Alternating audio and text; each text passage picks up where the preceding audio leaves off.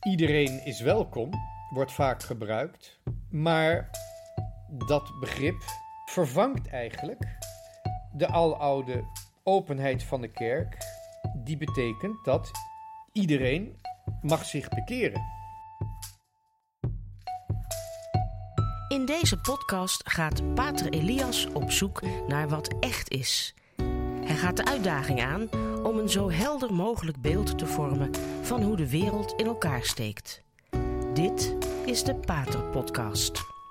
De taal die we gebruiken is van cruciaal belang voor ons communiceren. Om in de gemeenschap te kunnen leven, te kunnen functioneren, een bepaald doel te kunnen bereiken, of het nou een persoonlijk doel is of een gemeenschappelijk doel, maar taal is onontbeerlijk. Woorden zijn een essentieel deel van ons menselijk leven. Het uitwisselen van onze gedachten, dat is mogelijk doordat we een taal hebben. En juist daarom is taal ook iets dat we zowel in ons persoonlijk leven als, als samenleving goed moeten bewaken. Taal kan heel mooi zijn, taal kan een hele geschiedenis hebben. Taal maakt deel uit van onze identiteit. Of het nou gaat om een heel droge wetenschappelijke verhandeling waarin een kwantumfysicus weer eens een paar nieuwe deeltjes probeert uit te vinden, of dat het een prachtig gedicht is waarin mystieke vervoeringen worden beschreven die eigenlijk onbeschrijfelijk zijn. Hoe dan ook, taal is veelzijdig en tegelijkertijd onontbeerlijk. Taal moet bewaakt worden. Taal moet gekoesterd worden. En daarom is het ook goed om altijd op onze hoede te zijn wanneer er weer nieuwe woorden verschijnen. We hebben natuurlijk in onze tijd dat verschijnsel dat een heleboel woorden verengelst zijn. Er is een hele merkwaardige culturele manie om woorden die in het Nederlands wat te spruitjesachtig klinken, om die dan maar in het Engels te zeggen, want dan is het ineens heel erg flitsend, heel snel en heel gaaf. En heel cool, om het maar zo te zeggen. Dat is ook een Amerikaans woord, cool. Cool betekent in gewoon Nederlands gaaf. Je ziet dat ook in het beschrijven van banen. Een manager of een executive. Al die termen die komen uit het Amerikaanse zakenleven en we vinden dat prachtig om het maar niet meer te hebben over bedrijfsleider of directeur of uitvoerder. Onze taal zit er vol mee.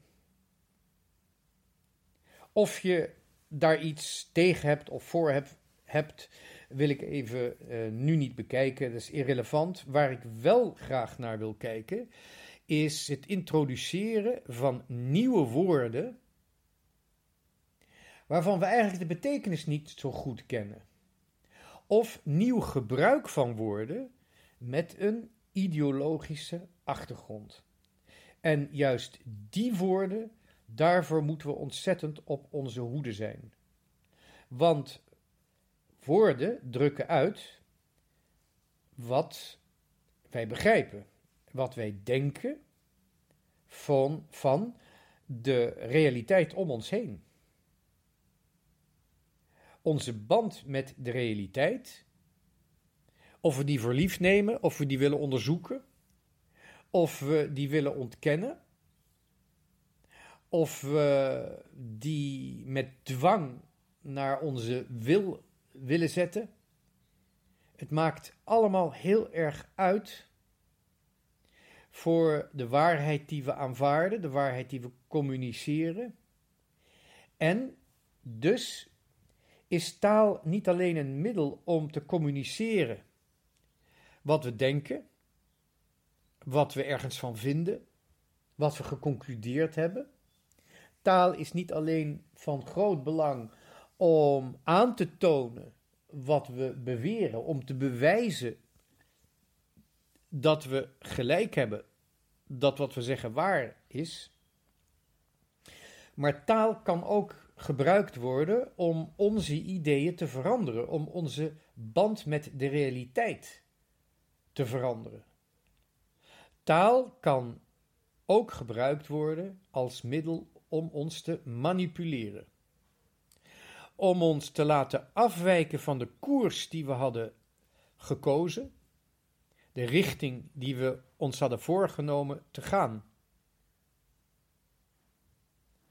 We hebben dat natuurlijk heel sterk gezien in Nazi-Duitsland, waar de vurige toespraken van Hitler eigenlijk iedereen zo in vervoering hebben gebracht dat ze zich naar een collectieve zelfmoord hebben laten leiden. Het kan op een heleboel manieren die veel subtieler zijn.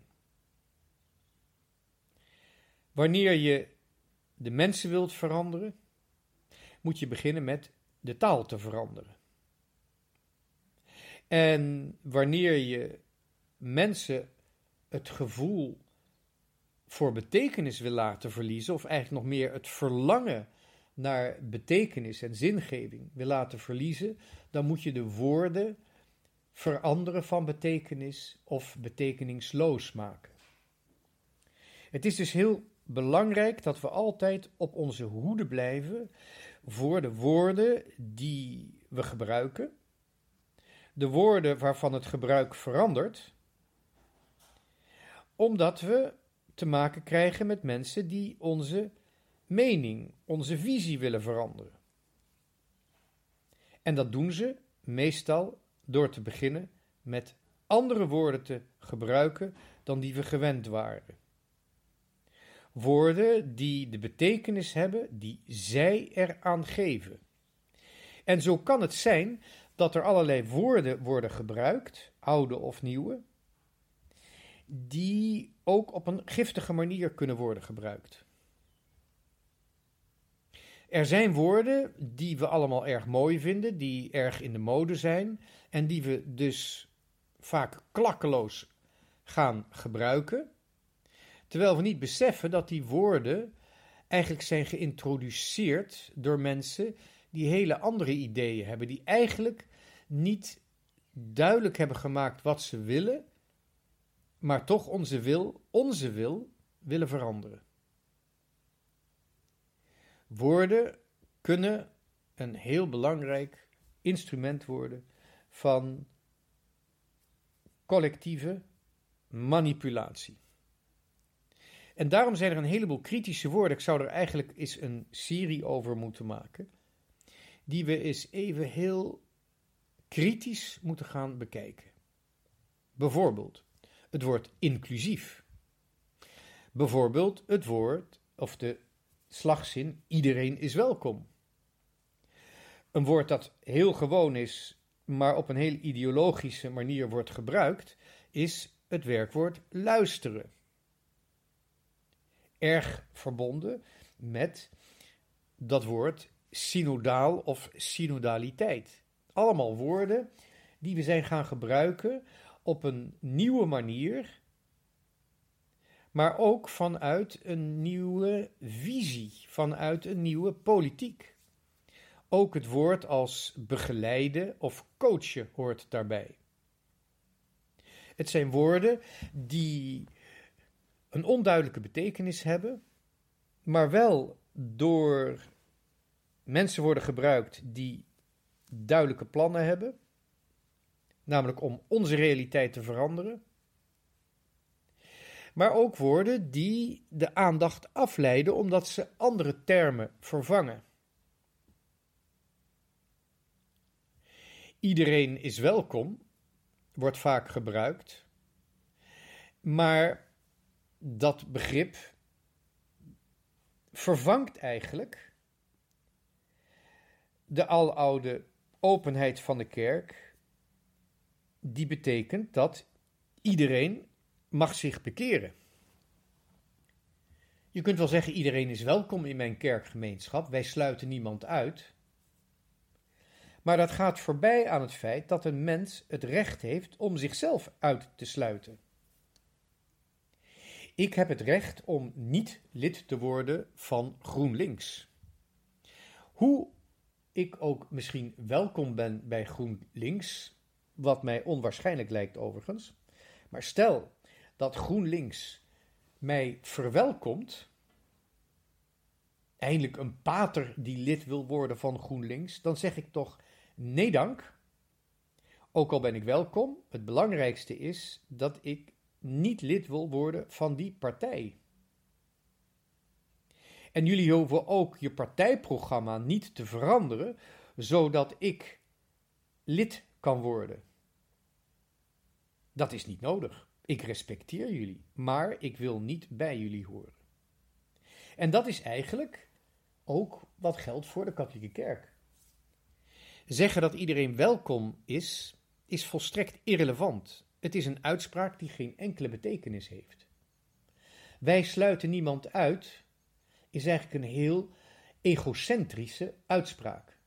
Wij sluiten niemand uit, want in feite betekent dat dat ook niemand die besluit niet lid te worden, serieus wordt genomen.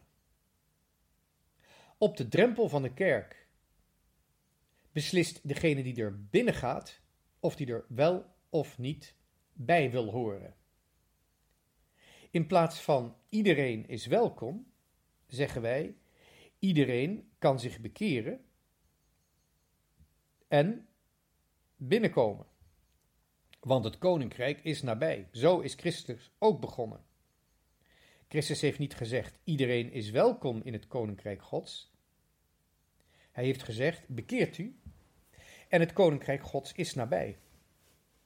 En dat er dan mensen zijn die buiten staan en die zeggen: ik vind dat vroom gedoe, of die zegt: ik ben het helemaal niet eens met jullie geloof, dat is voor mij geen probleem.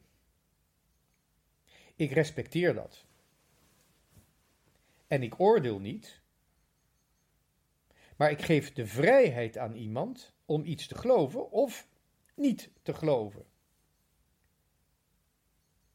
Ik heb dat nooit begrepen waarom bijvoorbeeld homoseksueel getrouwde, zogenaamd getrouwde echtparen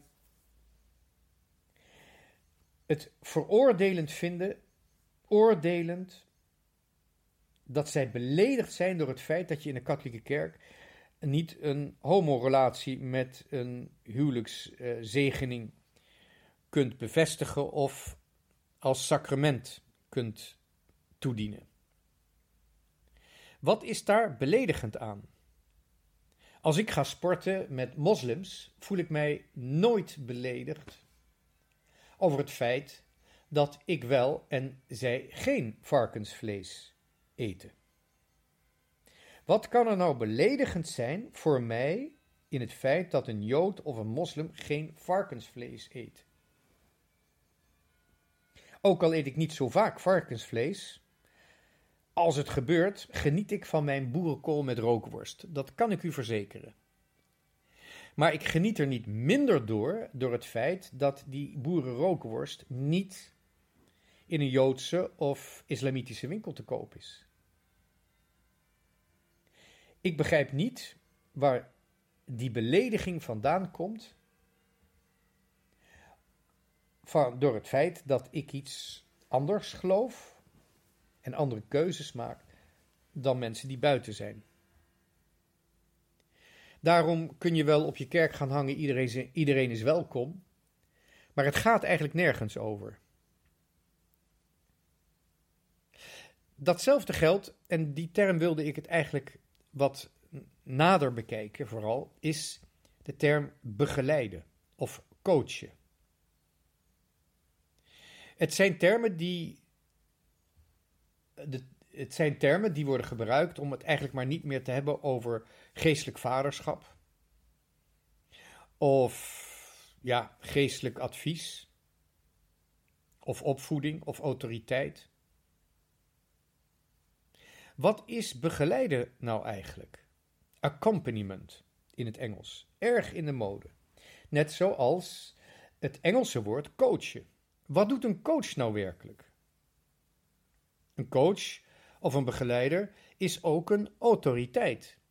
En waarom heb je een autoriteit nodig? Waarom zou ik iemand vertrouwen die autoriteit is en die me ergens mee moet helpen, iets, met iets wat ik zelf niet kan?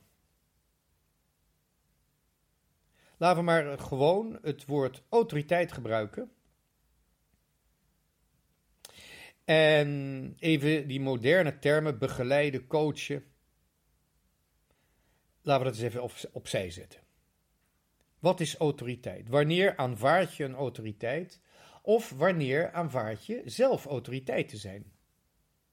Dat kan alleen maar als je een gemeenschappelijk doel hebt. Degene die coacht en degene die gecoacht wordt, die moeten een gemeenschappelijk doel hebben. Een begeleiding, die moet niet op zichzelf staan. En kan daar ook niet, kan ook niet eeuwig duren. Als je een gemeenschappelijk doel hebt, als autoriteit en, laten we het maar noemen, gehoorzamende of volgende, degene die volgt. Als de autoriteit en degene die die autoriteit volgt een gemeenschappelijk doel hebben, dan moet dat ook op een gegeven moment bereikt worden. Dat wil zeggen, die autoriteit leidt naar een eindpunt een einddoel dat op een gegeven moment bereikt wordt. En daarom is een autoriteit altijd iets dat eindigt. Autoriteit is altijd iets dat, wanneer het doel bereikt is, afgelopen is. En daarbij kunnen we dan ook nog noemen dat een echte autoriteit ook ontvangen wordt. Niemand kan tenzij die super arrogant en narcistisch is. Of zeg je in het Nederlands narcistisch? Ik weet dat nooit, maar goed. Niemand behalve degene die narcistisch is, zal ooit een autoriteit willen uitoefenen die helemaal op hem persoonlijk is gericht en ook uit hem persoonlijk voortkomt. Een autoriteit ontvang je altijd van een andere autoriteit. Anders is die autoriteit niet identiek en niet um, authentiek. Wanneer ik iemand vertrouw, is dat niet omdat hij autoriteit heeft, maar omdat hij ook autoriteit ontvangen heeft. Daarop is dat vertrouwen gebaseerd. Niemand is de bron van zijn eigen autoriteit. En ook Niemand heeft een oneindige autoriteit. Op een gegeven moment is autoriteit voorbij. Dat geldt bijvoorbeeld voor een arts. Daar ga je alleen maar naartoe als je ziek bent. Je vertrouwt hem omdat hij een diploma heeft verhaal, uh, gehaald. Dus hij heeft zijn artsenautoriteit ergens ontvangen. En wanneer je je beter voelt, ga je misschien een bedanken maar het is wel afgelopen. Het doel is behaald. En dat geldt ook voor de opvoeding. Ouders en kind hebben dezelfde doelstelling. Namelijk, opvoeding is tot voltooiing gekomen als het kind zelfstandig is. Ouders ontvangen hun autoriteit van God die de ziel heeft geschapen. En de autoriteit van de ouders verandert van aard. Maar in zekere zin wordt ze ook voltooid op het moment dat het kind volwassen is en een eigen verantwoordelijk besluit kan nemen. En ook trouw kan blijven aan zijn genomen besluiten. Opvoeding is in feite een ontvangen verantwoordelijkheid en het doorgeven van, van het vermogen om verantwoordelijk te zijn. En dat geldt ook voor geestelijke begeleiding. Geestelijke begeleiding is een vorm van ouderschap. Wie advies geeft als geestelijke, is erop gericht dat de persoon later dat advies niet meer nodig heeft. Het gaat bij geestelijke opvoeding, geestelijk leiderschap, hoe je het ook noemt, gaat het niet om een eindeloos maar door blijven gaan met begeleiden. En dat geestelijk leiderschap is erop gericht niet om gevoelens met elkaar in harmonie te, te brengen, zodat je je fijn voelt, maar om die gevoelens te overstijgen, zodat je offers kunt brengen. Dat geldt ook voor het ouderschap, met name het vaderschap. Je probeert je kinderen zo klaar te maken voor de samenleving, dat ze weliswaar een rijk gevoelsleven hebben, maar meer dan alleen dat. Dat ze ook hun gevoelsleven zo kunnen overstijgen en hun ega, e eigen ego, daar de grenzen van, de grenzen van het ego zo te kunnen overschrijden, dat ze offers kunnen brengen voor zinvolle zaken. En geen offers gaan brengen, uiteraard, voor zinloze zaken. Dat geldt al voor ouders. Dat geldt nog veel meer voor geestelijke. Want geestelijke begeleiding of leiderschap is er, geestelijke autoriteit, is erop gericht om de ziel voor te bereiden op de eindverantwoordelijkheid tegenover God. En dus ook om te ontdekken welke offers wel de moeite waard zijn en welke offers niet de moeite waard zijn. Geestelijk leiderschap is dus altijd erop gericht om de ogen te openen voor de zichtbare realiteit en de onzichtbare realiteit, waarin onze weg loopt terug naar het huis van de Vader. Alles wat daaraan, te, wat daaraan tekort doet, is zinloos en leidt ons af van God. Zoals ouders proberen hun kinderen op eigen benen te laten staan, moet het geestelijk leiderschap proberen de ziel te bevrijden van alles wat relatief is en relatief blijft. En steeds beter te zien wat misschien relatief is, maar relatief kan worden aan God. Aan wat maar beperkt belangrijk is in ons leven, maar wat in het licht van God ineens een oneindig, oneindig goede en ware betekenis kan krijgen.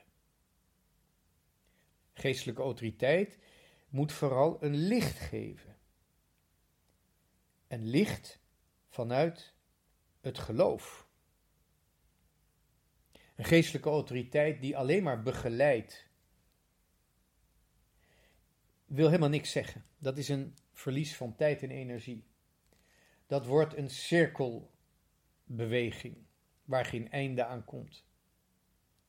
Een geestelijke autoriteit die uitgaat van het geloof, die uitgaat van de wil van de ziel om te geloven en om sterker te worden in de hoop en ook sterker te worden in de naaste liefde dat is een geestelijke autoriteit die de volgelingen niet verraadt. Die heeft namelijk zijn autoriteit van God ontvangen en leidt ook weer terug naar God. Juist in onze moderne samenleving, waar het ego zo belangrijk is, is het voor autoriteiten, zowel ouderlijke als geestelijke, ontzettend moeilijk om volgelingen los te laten om te accepteren dat volgelingen op een gegeven moment niet meer volgen, maar zelf vooruit gaan komen. En zelfs door anderen gevolgd worden. Vandaar dat ik even heb stil willen staan bij het woord begeleiden of coachen. Omdat ik de indruk krijg, vanuit de manier waarop er over wordt gepraat, dat het erg bezitterig is. Alsof begeleiden een soort van zwangerschap wordt, van waaruit je je kind liever niet geboren ziet worden. Laat het maar in de baarmoeder blijven. Laat het maar opgesloten blijven in zijn eigen gevoelens, in zijn eigen emoties, in zijn eigen wereldje. Terwijl autoriteit nou juist bedoeld is om het kuikentje te helpen om uit het ei te breken. Ook al heb je daarvoor af en toe een scherpe snavel nodig. Het is weer goed om even te kijken waar het ook alweer over ging om niet misleid en verward te worden door nieuwe woorden die we gebruiken zonder de betekenis ervan te beseffen en ook zonder de oorsprong van die woorden te beseffen. Want vaak zijn die woorden ingevoerd door mensen die onze, onze visie, onze gedachten, onze mening, onze conclusies wilde beïnvloeden en zelfs manipuleren. Tot zover deze keer. Misschien gaan we volgende keer nog wat uh, um, kijken naar andere woorden. Die, laat ik het zo zeggen, andere woorden waar een luchtje aan zit. Bedankt voor het luisteren. Tot de volgende keer.